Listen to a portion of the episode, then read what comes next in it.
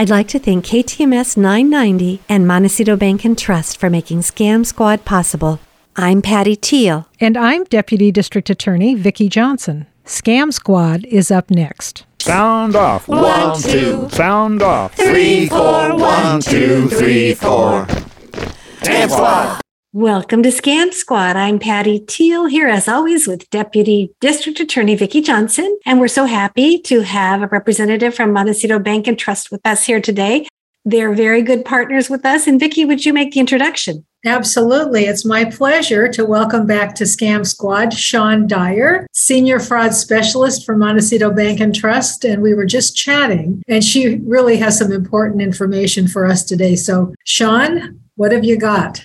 Well, thanks again for having me back on the show. We've been very busy in our fraud department. I'll talk about the regular old fashioned one first, which is check fraud. It's on an uptick right now. We're currently seeing it affect more of our business clients than our consumer clients, and they're just counterfeit checks. So something has happened where the business account information has been compromised somewhere and that we don't know. And then the fraudsters use that account number. And what I can tell from the volume that I'm seeing it's a scam where it's either something like an online scam or a Craigslist scam. And these are the account numbers. Checks are being created and mailed to people to negotiate. We've been lucky enough where several non customers across the country actually receive one of these checks and they are calling the bank to verify if it's a valid check. And that's one of the ways we get alerted because the check hasn't been negotiated yet. So we're getting a heads up because they're saying, I received this check. I thought I was buying something online or I thought I was going to do a work from home thing and I got this check, but it's not from the person or business that I thought I would be receiving it from. So they just call to verify funds and that's when we find out, oh, that's not a valid check.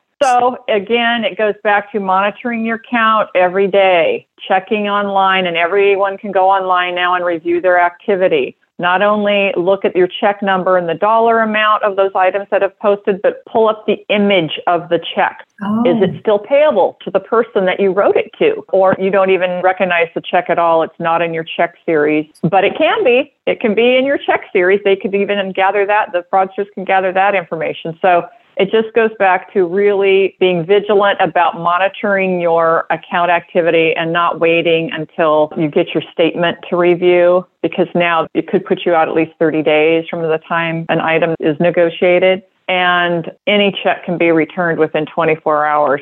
After that, only certain checks can be returned, and it's not a quick and easy process. It's a lot of paperwork and a lot of time and a lot of waiting. So, the quicker you can catch something yourself as the customer, that's better for everyone involved. Well, I have a couple of questions. One is pulling up an image of the check. I'm assuming that if people bank online, which I do not, that you can then pull up an image of your check. That's part of what the banking online experience gives you. Would that be correct? Yes. Yes, okay. it actually says image or view check, and you click it, and it'll show up the front of the check and the back of the check. Oh, wow. So that's. And that's you can print it if you want as well. Yeah, that's a very, very valuable thing to be able to do when yes. you've got these counterfeit checks flying about. Secondly, I'm not clear how the scammers get money. I mean, I understand getting someone's check account information, going to their bank, cashing it, but you're saying that they're writing checks to various other entities. What is it that they're doing with those checks? Like if we just knew the Craigslist scam, I go online, I'm selling a couch for $500. Somebody replies on Craigslist, says, Hey, I want to buy your couch. I'll send you a check. My name is Jane Smith, but I'm going to send you a check. So now here I receive this check. Okay. And the check is for $3,500, but I'm only selling my couch for 500 the maker of the check is not Jane Smith, who said that she was the person buying my couch. It's from ABC Company in Detroit, Michigan. And it's that account number information that our businesses, like that's the tie in. So the fraudsters get account information from all over the place, but they use it in different scams. And all they're trying to get is that difference back. They want, I see. and no one's ever going to come by the couch. The story, you know, say, oh, well, we're going to, I want you to take that extra money and pay a moving company that's going to come pick up the couch. And then they get you all tied up in a story and there is no moving company. But okay, now there's no moving company. Can you send me back that extra $3,000? Because now I'll come collect my couch myself. And they've deposited this fraudulent check thinking that somebody is buying their couch and the fraudsters are on them, on them. Has the check cleared? Has the check cleared? And then they either ask for gift cards or Western Union or probably Bitcoin, you know, a number of ways. So it's the fraudsters trying to just get that difference of whatever Okay. the scam they're choosing, whether it's selling something on Craigslist, work from home scam where you have to buy your supplies, but I sent you a check for way too much. Send me the difference. Oh, I see. It's the that- send you the sense? difference. I overpaid you, Overpayment scam. The Yes. overpayment scam. And Okay. Shawn, once the check clears, how long does the bank have to then reverse that charge when they find out it's not a legitimate check? when it's a true counterfeit, and that means it is completely fake. The numbers may be in the range of what the customer uses, but they did not write this check. It's not one of their blank checks that was stolen and written. It's completely fake. We only have 24 hours to return it. Wow. After that, there is no other recourse with a counterfeit check. You can't send a counterfeit check on collection. hmm And these are counterfeit checks that we're seeing recently. We have fraud software in place that we detect a lot of it. We rely on our customers as well. Right. So the online banking is really critical for the customer. Otherwise, if it's being mailed, it's going to be way too late. But if they catch it that very day, they can notify Yes. the bank right away and stop that. Right. Yes. And the fraudsters know all this. So that's, you know, they're just bombarding Yeah. banks right now and we're trying to keep up with all of Mhm. that. So a lot of unhappy customers, I would imagine too, when they find out, yeah. Yeah, makes for a long process. So if we can catch them in that 24 hours, send them back and no harm, no foul, customer has their money. We don't have to do a lot of extra steps. Yeah, it's the best scenario that we could have. So once again, we have to be very careful dealing with Craigslist. Maybe meet in person and exchange the item and the cash rather than trying to do this at a distance transaction. That seems to be where people Mhm. really get in trouble. Have Yeah. the online deposits where you take a picture of your check, has that made it easier for scammers to submit phony Oh, ab- checks? Absolutely. Thanks for bringing that up, Patty, because in these cases where these people have fallen victim to a scam and they're probably emailing them the image because the majority of these checks, certainly what we're seeing recently from our business clients that have had their account compromised, these checks have been deposited via mobile deposit. Mm-hmm. And it's so much easier for fraudsters because no one is seeing a physical check in their hands. hmm No one is walking into a bank with this terrible copy of a check, which would alert and there would be red flags by a teller to say, this doesn't look right, feel right, something's just off. So you can literally take a picture of a check that is emailed to you and do a mobile deposit. And yes, the fraudsters are using that to their To their advantage. advantage. sounds like it. Oh, oh, gosh. boy. That's a very sobering story, Shawn. What else? What else have you got for us? The other fun item that's going on right now has to do with Bitcoin. And it's not where our customer is purchasing Bitcoin. It's where they are falling victim to a scam. And in this case, it's a tech support scam. And one of the common storylines in that is you click on a link or you answer a call. They say they're Apple or Microsoft or Norton Virus, whatever, something to do with tech world. Somehow they owe you a refund. But that refund should usually be somewhere between $100 $500. And now they want to assist you logging into your online banking so they can credit you back that one to five hundred dollar amount directly into your account. And oh, somehow they make a mistake and it looks like they've deposited into your account, let's say $15,000 instead of $150. We'll use that as the example. And the way that they trick you with this is because you've given up your online banking credentials to allow them into your online banking, or you have allowed them to remote into your computer Mm-hmm. while you have logged into your online banking. Regardless, the fraudster is watching your computer screen with you and they can see your online banking. And most people, wherever they have their checking account, they also have a savings account. And the fraudsters are usually in the background so the customer doesn't see. They're transferring money from your savings to your checking so that you only see the checking account and that, oh, yeah, I see that $15,000 that you just deposited into me. Oh, I get, yeah, okay, I, I believe you. You credited me for 15000 instead of 150 and then the fraudster does the sob story. Oh, I'm going to lose my job. I just screwed up. I have family to support. Please, please, please help me. Don't tell my supervisor please send me back the difference or I'll be fired and you know the whole story. It used to be that extra go send it via Western Union or gift cards. The new thing is go make a cash withdrawal at the bank and go to a Bitcoin machine and I, the fraudster, will provide you with the account number you need to deposit that Bitcoin account number I want you to put that money to. That'll take care of everything. So customer goes to the bank, they withdraw the cash, and the story that they are told by the fraudster to tell the bank is that they're purchasing a car for their oh. granddaughter, their niece or nephew, but they're getting cash because they'll get this really good deal on a car. So there aren't as many red flags when the customer is in the bank actually making the withdrawal. They ask questions, but the customer's been fed this storyline by the fraudster of how they're supposed to respond when the banker asks questions. Now they're instructed to call back the fraudster when they get in their car with the cash. Call the fraudster back, and the fraudster's giving them directions, literally directions on where the Bitcoin machine is located in the city.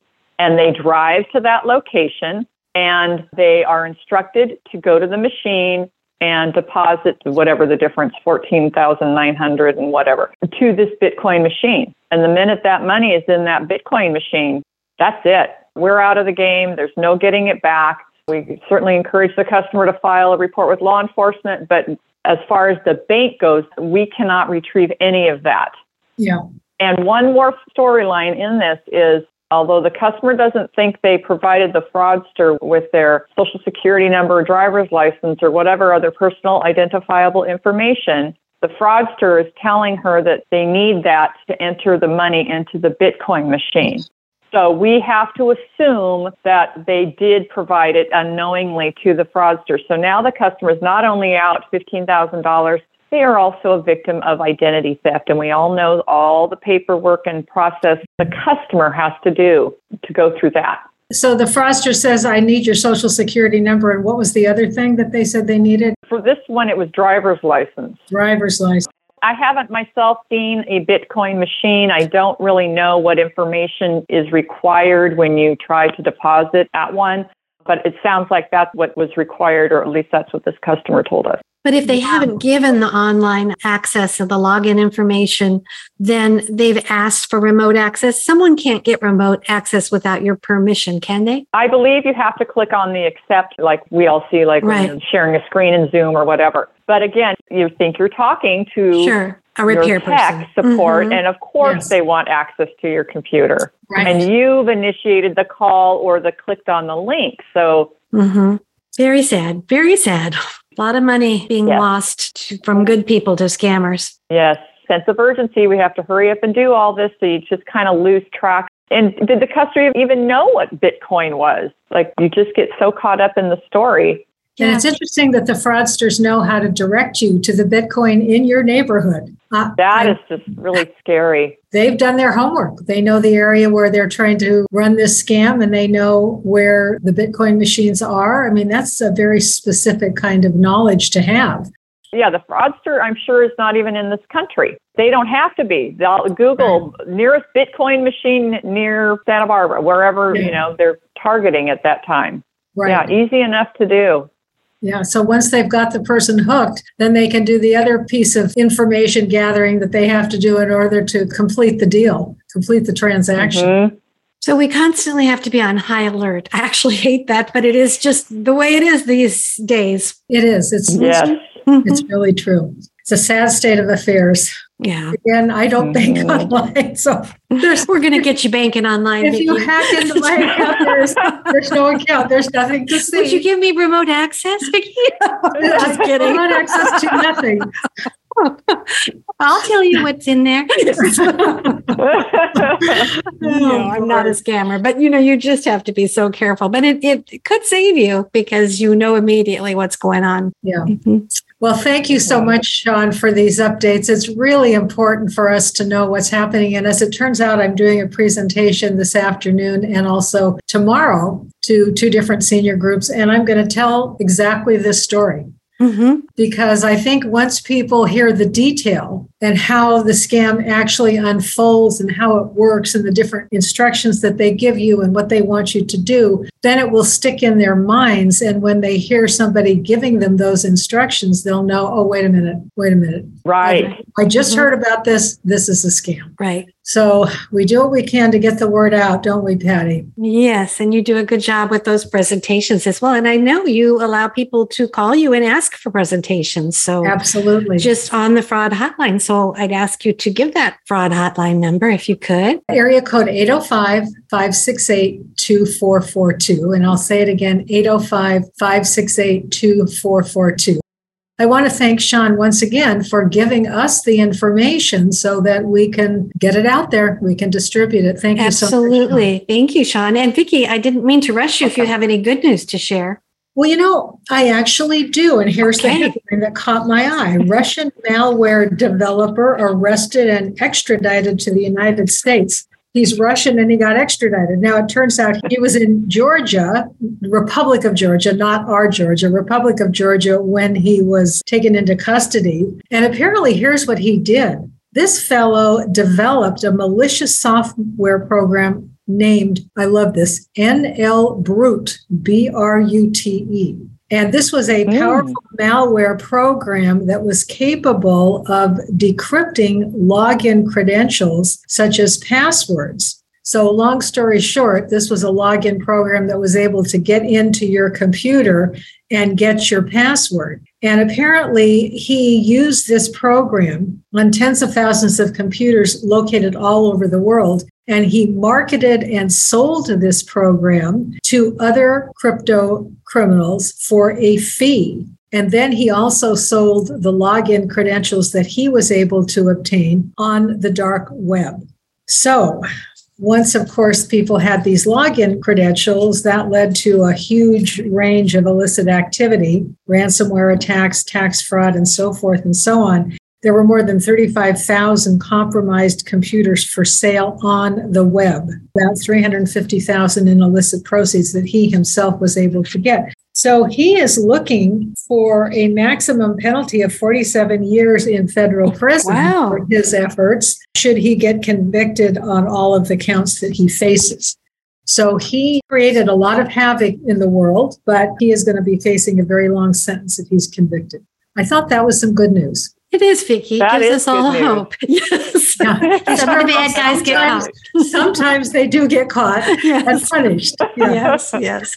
Well, thank you so much. And, and thank you, Shawn. Thanks to everybody at Montecito Bank and Trust. And we'll talk again soon. All Bye. right. Thank, thank you, ladies. Bye. Bye.